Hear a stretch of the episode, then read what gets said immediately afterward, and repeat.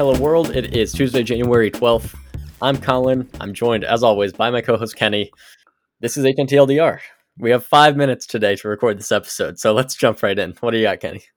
Oh, man. So there is more, a, a whole section of news about uh, banning and whether services should be uh, allowed to kick other people off, and it is just a whirlwind on Hacker News the past couple days.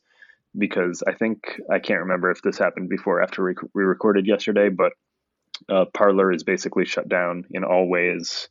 So Glenn Greenwald has a pretty interesting article, kind of clickbaity headline, but uh, it's called "How Silicon Valley in a Show of Mono Monopolistic Force Destroyed Parler." So there's that. Mm-hmm. Um, and then a couple on uh, a couple from yesterday also discussing that Parler is now totally shut down. Yeah, I was gonna point out one of those. I mean, Greenwald has been uh, killing it on HN, like his Substack in particular. Same with uh, Matt. Uh, is it Taibbi? Taibbi? that one I haven't seen.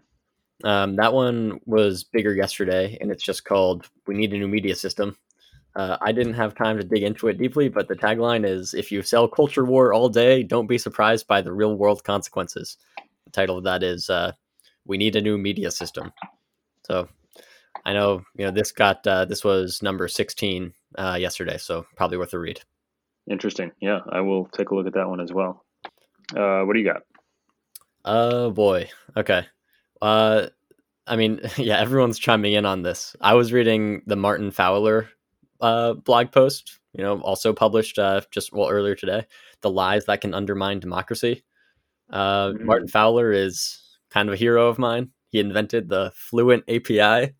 All of my open source work is all chainable Fluent interfaces, so I'm deeply indebted to this guy. Uh, he's an awesome engineer. He invented, he wrote the book on, literally wrote the book on refactoring. Um, and he mm. is just a really great writer. Um, this is the only time I've seen him post really about politics. Um, so you know, uh, another another really good post that I would recommend. Very cool. Um, I is this guy. How big is Fluent? Is that like a well-known thing? Yeah, it's a it's more you know it's a design pattern.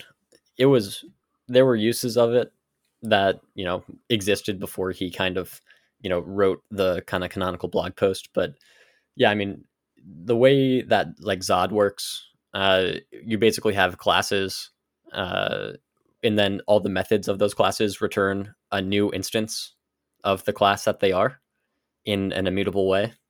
Um, so that's kind of you know, and you know, with Zod, you're able to like chain together like lots of these methods all in a row, uh, but they're, they're each immutable. So each method doesn't just mutate the the instance that you call the method on; it returns an entirely new instance and that's pretty common now for you know most javascript libraries to the point where you know very large libraries that used to operate in a mutable way like uh, moment js is you know big for date time manipulation mm. um, an immutable version of it called luxon uh, was built by one of the maintainers and it's it's now the official recommendation so moment is which is one of the you know most popular libraries in javascript is uh, deprecated uh, because it was built in this mutable way that kind of fell out of out of favor.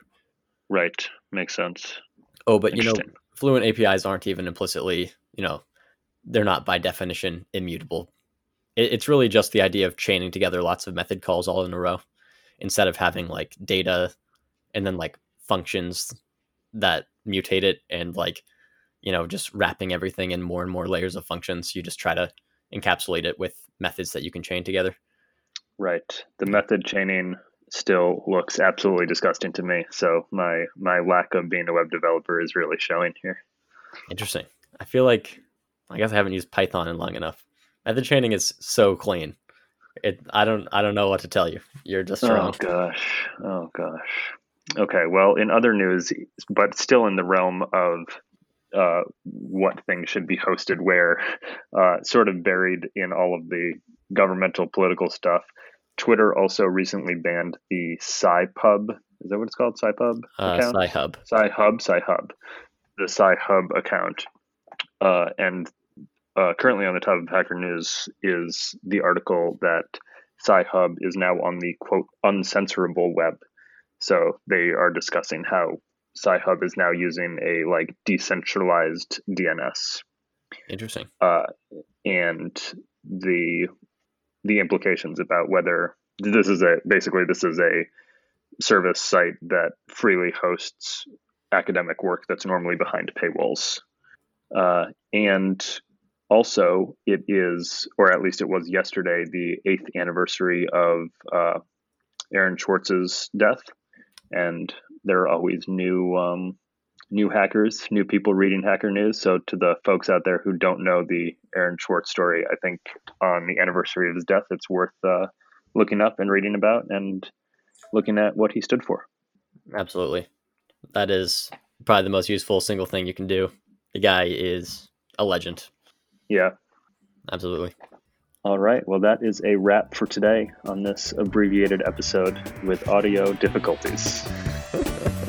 See you tomorrow. See you tomorrow.